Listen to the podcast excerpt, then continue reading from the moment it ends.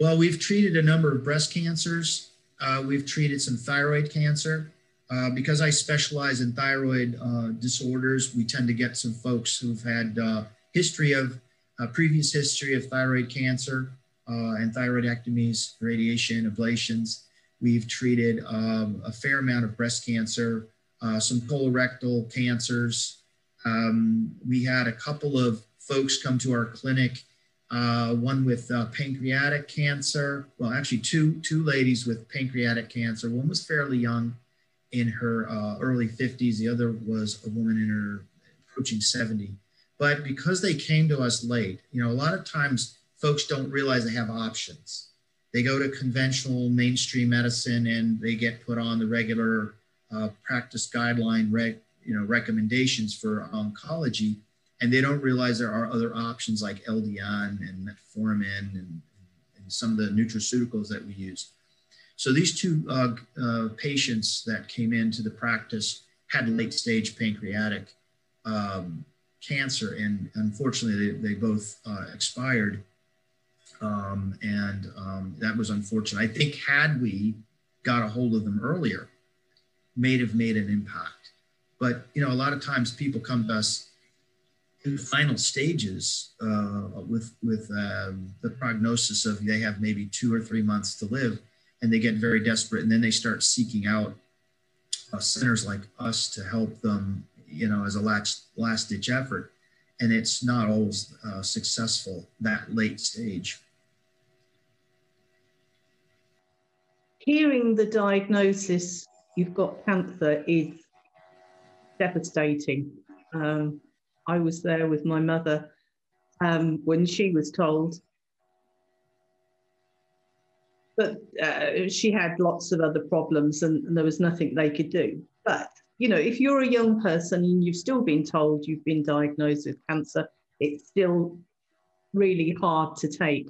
And then if you're offered all these things that you probably haven't had to learn about, investigate, you know, chemotherapy, radiotherapy, people have heard of them. What do they actually do to you? When you have an expert oncologist who deals with cancer in the Western style, telling you these are the treatments you need, it must be quite difficult to say, wait a minute, I would like to try something else, something that they don't know about, um, don't necessarily believe in, uh, to, to go against them. So what I'm trying, trying to get to here if somebody is diagnosed with cancer and they feel that the traditional medicine route is not um, possibly the route they want to take, how is the best way to go down the more natural alternative route? Right. What, what would you say?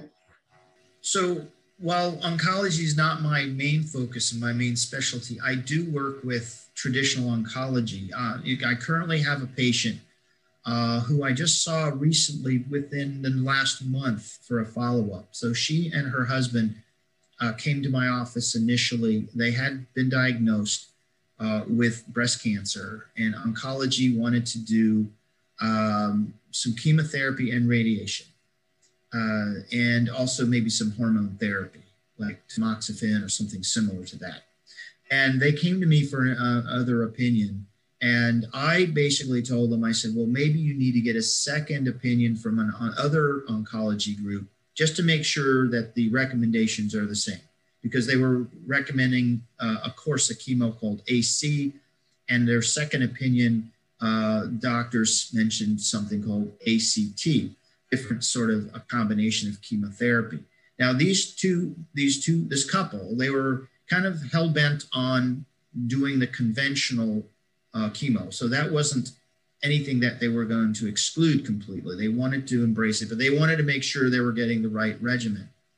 So um, I started, again, I started them on LDN. I started them, and the only time we broke the LDN was when she went in for surgery because we, we figured they would use um, opioid analgesics postoperatively. So we didn't want it to be blocked. So she was only off of it for a few days. She resumed it. She was on honokiol, she was on uh, higher doses of melatonin and metformin also. So she maintained that with me, but she decided to go on and, and have chemo.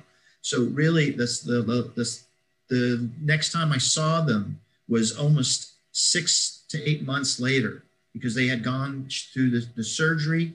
She had a bilateral mastectomy, then followed by chemotherapy. She did some, have some axillary nodes that were positive. So they, uh, they did a, you know, ma major surgery uh, followed by several rounds of chemo. So I only saw her after that was all finished. I mean, her hair was, her hair had fallen out. So her hair Uh, but we discussed that uh, situation, and actually, they went and had a third opinion. So uh, after they left my office, I recommended a second opinion by a different oncologist. But they went further and went out of state to a big, uh, I think it may have been MD Anderson, and they got a third opinion from a, a fellow who had published a lot of material, and that was the tiebreaker for them to choose ACT versus AC alone. Uh, so at least I gave them credit for for doing their homework. They were very diligent about uh, doing their homework. He was an engineer, very meticulous about fact finding, uh, but they also understood the utility of the other side, the more alternative treatments uh, like LDN. So they are planning on staying on the LDN and foregoing any of the uh, therapies, hormonal therapies. Mm-hmm uh, because her her tumor markers did not pan out for uh, use of those actually. So um, we decided to be more uh, conservative and not use those things that could maybe change her mood um, and and set her up for osteoporosis and a few other things. So we decided to kind of lean more post surgery, post chemo on LDN um, than on any other the other pharmaceuticals. Mm-hmm.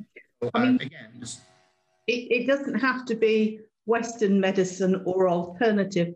They can actually, you know, work together, but you need to find an oncologist that's prepared and open-minded to use these right. um, other therapies. I don't know whether right. you listened to um, Dr. Akbar Khan um, talking about treating cancer patients. He always treats it from every angle. You know, whatever you can throw at it to get the patient to the other side of being cancer free. You know, he right. will explore every avenue. And I think, what have you got to lose? You know, by trying right. everything. So exactly, and I've I've heard uh, uh, Akbar uh, Khan talk a number of times. He's a great great guy. He gives great lectures on uh, LDN and cancer therapy but I agree with him. I think I'm of the same mindset in that they're not mutually exclusive. You don't have to pick one or the other. You don't have to turn your back on some of what functional medicine and integrative medicine offer uh, to go with the mainstream medical uh, oncology. I think it's it's silly not to use both. Um, I never discourage someone. I, I will never bring someone into my practice and say, "Oh no, don't do this, don't do that, only do this." With me, um, I, I, will tell them to do their research and their homework on hormone therapy, uh, on radiation, because there's so much collateral damage with radiation. And even with some of the chemotherapeutic agents, I mean, that can make somebody a cardiac invalid with the destruction of uh, myocardium. And uh, so they have to realize they have to be educated. There should be a good, a good bit of informed consent before they just, you know, go go that way uh, and they may find out by maybe not jumping uh, the gun. Uh, we see a lot of this when the diagnosis is first made, especially with breast cancer um, or uh, prostate cancer. And I've, I've had a couple of cases of prostate cancer as well that worked out well with LDN. But the thing is, oncology in West in the West, especially the United States, they want to make a commitment. So you get the biopsy report, and then they tell people, well, you need to make a decision in four days. We want to get in four days. I'm like, four days? I mean, we're talking about a slow growing breast cancer. Uh, you don't need to make a, a life changing decision in four days. But there seems to be this urgency to get them committed and locked in, um, and, you know, for maybe obvious reasons.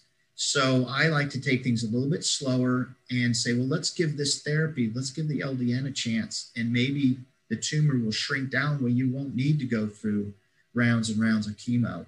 Uh, but again, they're not mutually exclusive. Like the uh, third patient I talked about, she and her husband decided to go the route of, uh, of chemo, but not going full on with the post-operative treatment with the uh, hormone um, therapy because they read so much, so many bad things about it. Uh, so I was able to steer them in a direction that would protect them without having to use those other um, agents that they were maybe concerned about. In your experience from the patients you've treated, how long would you say it takes LDN to start working? I know um, it's like how long's a piece of string. It's a tricky yeah, question. It's it's really patient dependent. Um, I've had I've had some people that are non-responders to LDN, or they, it didn't work as I had envisioned it to. And then I had folks like uh, like NM and FR who had remarkably quick responses to LDN, which was quite amazing.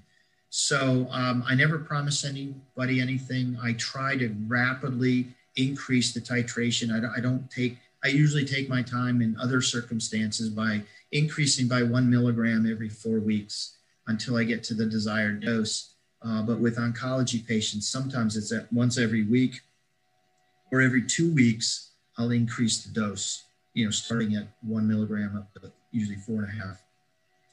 Um, I tell people to be patient with it. I tell people do not expect a miraculous turnaround in a week's time while you're on LDN.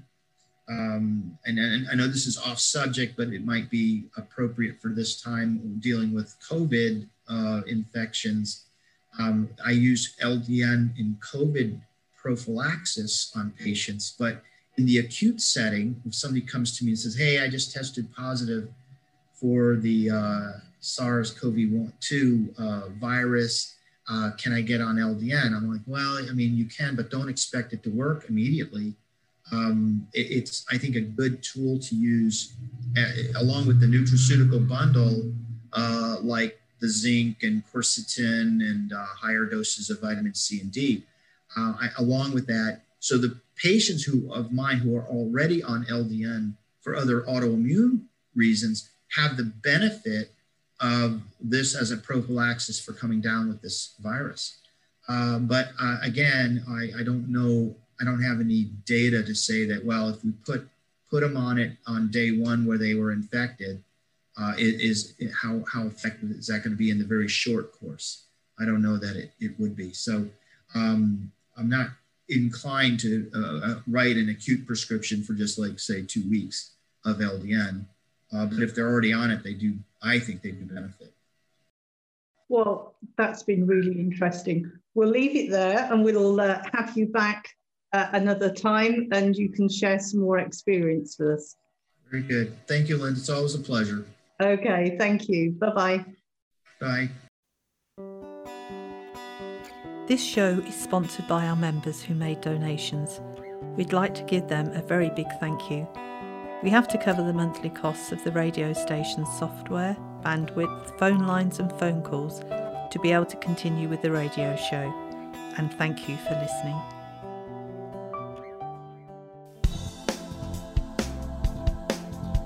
Any questions or comments you may have, please email me, Linda, L I N D A, at ldnrt.org. I look forward to hearing from you. Thank you for joining us today. We really appreciated your company. Until next time, stay safe and keep well.